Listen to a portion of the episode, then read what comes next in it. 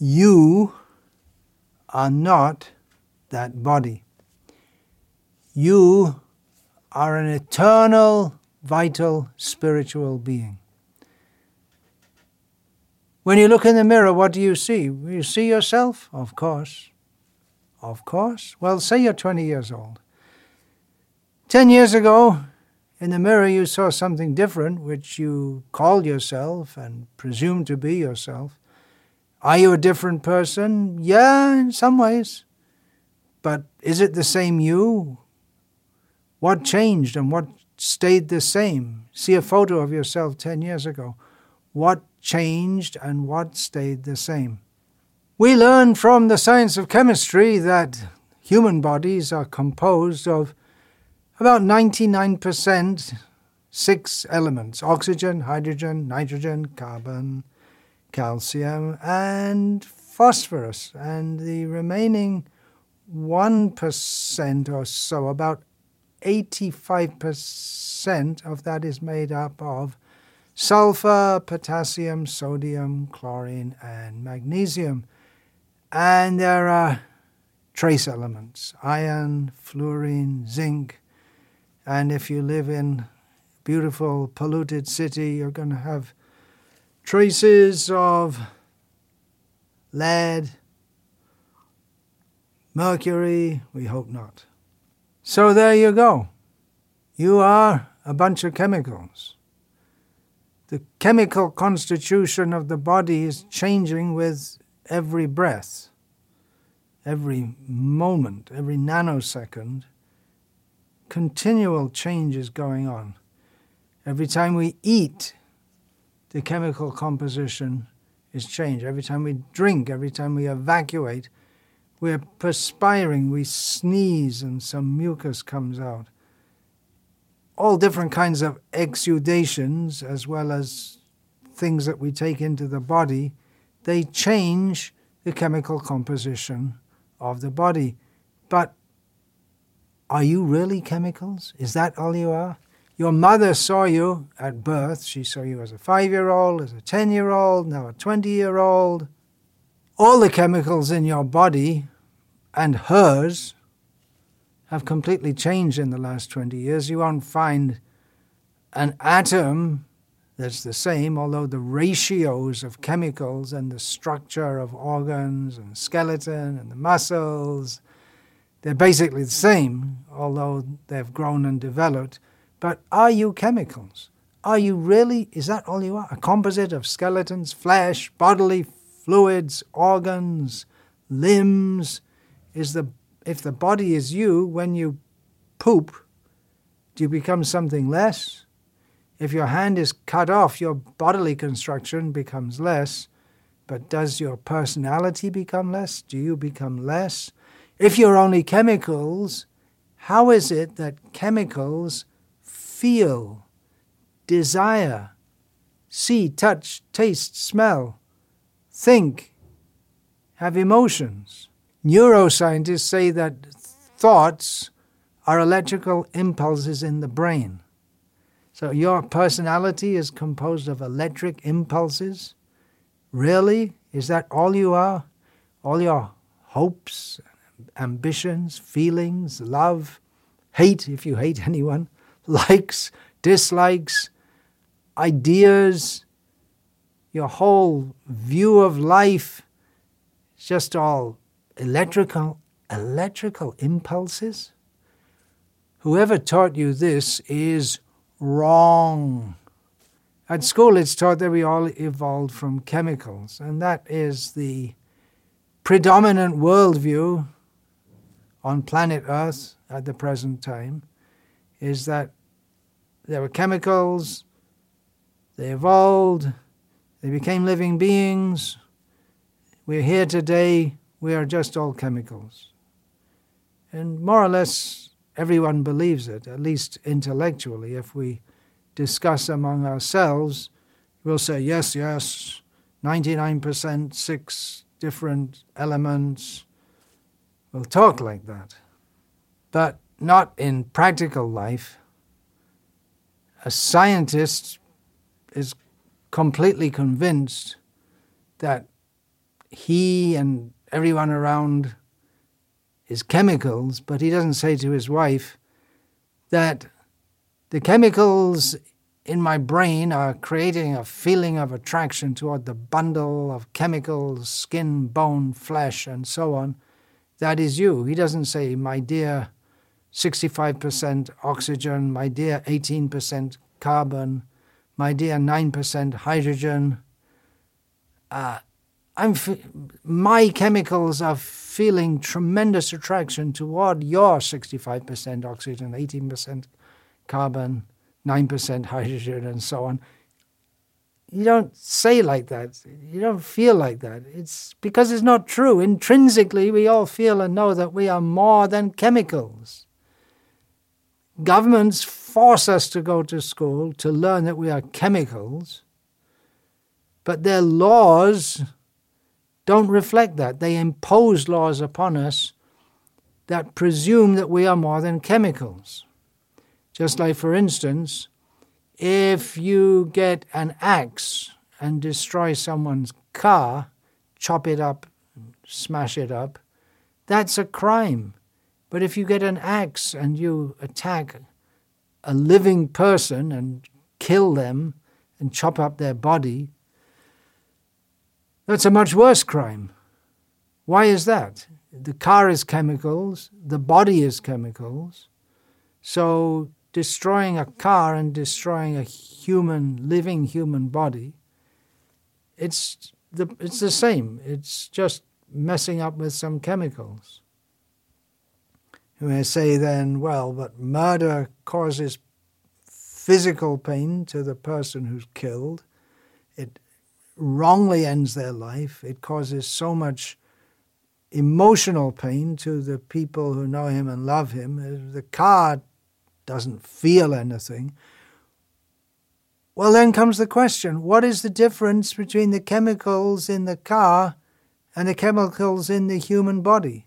Why is feeling and pain more important? If you take it that feeling and pain are just something due to chemicals and electrical impulses in the brain, why is that more important than the chemical reactions that make the car run, the combustion of chemicals that causes a car to move, or the oxidation that makes it rust?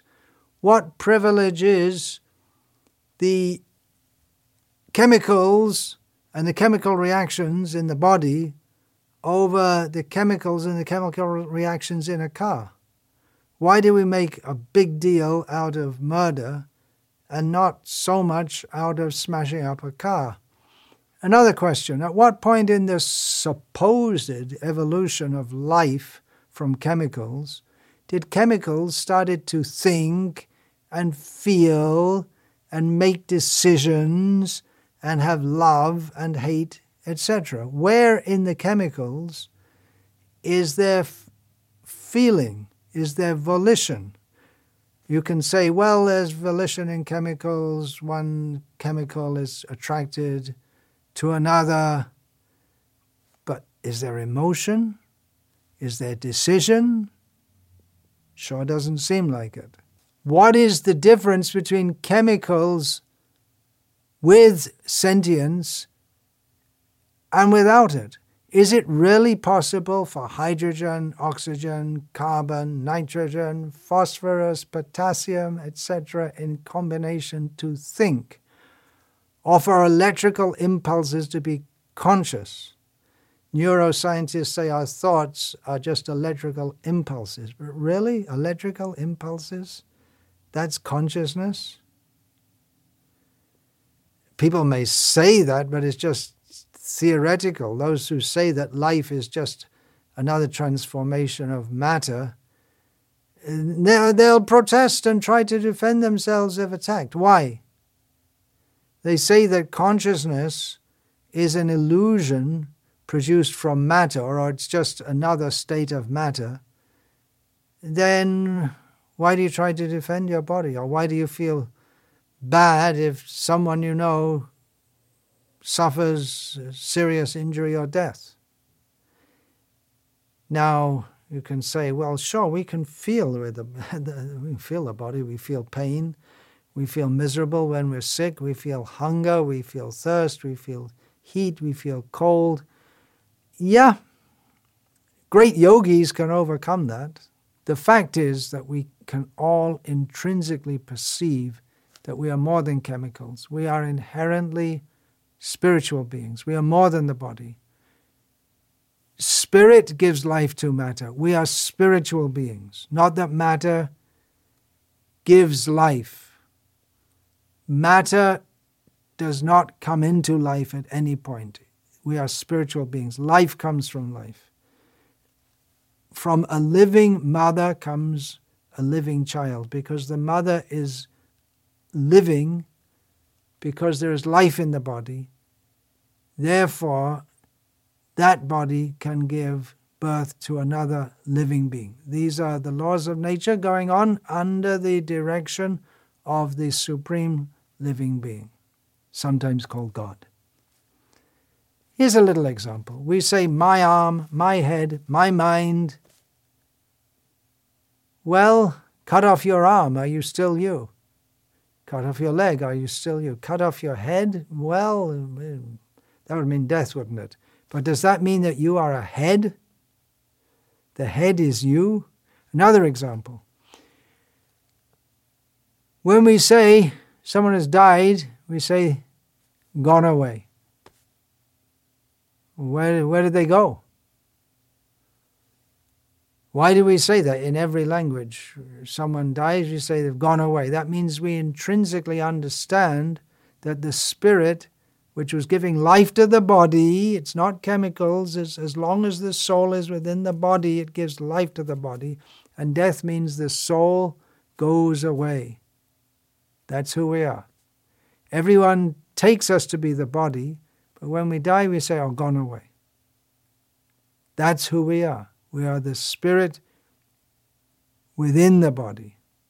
The body is temporary, which is obvious. But when we say someone has gone away, it means that the real person, the real living entity, continues to exist. Body minus soul equals a dead body. But the soul is eternal. The soul was there before the body existed, continues to exist in a body for some time, and then continues to exist when it leaves the body. So, really, the body and the soul are different things, which means the body is dead right now. It's only because of the presence of the soul that we say someone is alive. There's no life in chemicals. Can scientists combine chemicals and make life in the future? In the future. And I heard that when I was a kid, and they're no closer to doing it even now. There's big few big uh, euphoria when they were able to, when they first, scientists were able to make amino acids in, in the lab, which they say are the building blocks of life, but they're still no closer to. Can they make one mosquito? Can they make one bl- living blade of grass, or even a dead blade of grass for that matter? It's beyond them. Life means spirit. We are spiritual beings. We are not the body. The body is temporary, the soul is eternal. To know this is the most important thing to know. It's the first thing that should be taught to everyone. But it's never taught. Rather, the opposite. There's a criminal system of education which indoctrinates us to believe that we are no more than chemicals. We're simply meant for working hard, don't think, be mindless. Just be a robot, work hard all your life, and then you just die to be finished forever. That is the purport of the idea that we're just chemical combination. We have no life, we're not spiritual, means there's no real meaning to our life. And then we try to find meaning in it by the, all the silly things they give us to do, like buying all kinds of useless things, going for useless entertainment, a cold, materialistic, hopeless outlook. No wonder there's so much frustration in the world. No wonder people, depression, all kinds of mental diseases and addictions, all kind of addictions. The first mental disease is to not understand who we are. We don't even know who we are. We think I'm chemicals. I'm just some kind of chemical robot with some electrical impulses, my feelings, my desires, my ambitions, my perceptions, my love. It's all just chemicals. It's crazy. It's never too late to learn. We can get our life on the right track first by knowing that we are intrinsically alive by our nature. We're not some chemical come electrical robots. We are alive. We've always been alive, even before this body came into being. We, as a spiritual being, were alive, and we'll always remain alive. The science of understanding the soul is the basis of India's ancient spiritual culture, in which it's understood that cultivating knowledge of the soul, cultivating spiritual awareness, is the real purpose of life. Not thinking I'm simply some chemicals destined to go to the scrapyard like a worn out old car. That spiritual knowledge is still present in the world today, especially in the ancient discourses or eternal discourses on spiritual knowledge called the Bhagavad Gita and Srimad Bhagavatam. These are available in books translated in all the major languages of the world. Of course, there is a concept of soul in Christianity, but uh, unfortunately, it's all muddled up. They equate the soul with the body and think that the body, which is all rotted away, uh, is going to be revived at the time of death. They think that you are a body with a soul, but the real fact is that we are souls with again and again and again in reincarnation covered by matter in the form of a body, which we in illusion identify with. The soul is eternal and by nature blissful, but each body that we get is full of disease and suffering. It's temporary. We get body after body after body until we learn the science of the soul and how to attain liberation. So, the soul is important. The body is of some importance because presently our consciousness functions through the body we're in. We don't say don't care for the body, the body should be looked after. But at the same time, we should understand our eternal spiritual nature. I'll recite two verses from Bhagavad Gita with English translations, which gives us a good clue to get started in understanding this. Najayate mriyate va kadachin nayang bhutva bhavita vana bhuyaha ajo nitya shashvato yang purano nahanyate hanyamane sharire. For the soul, there is neither birth nor death at any time. He has not come into being, does not come into being, and will not come into being. He is unborn, eternal, ever existing, and primeval. He is not slain when the body is slain. Vasansi jirnani yatha vihaya navani grihnati naro parani tata sharirani vihaya jirnanyanyani sangyati navani dehi. As a person puts on new garments, giving up old ones, the soul similarly accepts new material bodies, giving up the old and useless ones. Got that? Your clothes get old, give them up, throw them away, get some new ones. Similarly, when the body gets old and useless by the arrangement of material nature, we get a new material body. The goal of life is to stop the cycle of birth and death. It begins with understanding I'm not the body, I'm not chemicals, I'm an eternal, spiritual, living being. There's a lot, lot more to say about this. I recommend that you study Bhagavad Gita, Srimad Bhagavatam. Uh, that's all I'll say for now. Hare Krishna. Vancha kalpatarubhyascha kripa sindhubhya evacha patitanam pavanebhyo vaishnavebhyo namo namaha.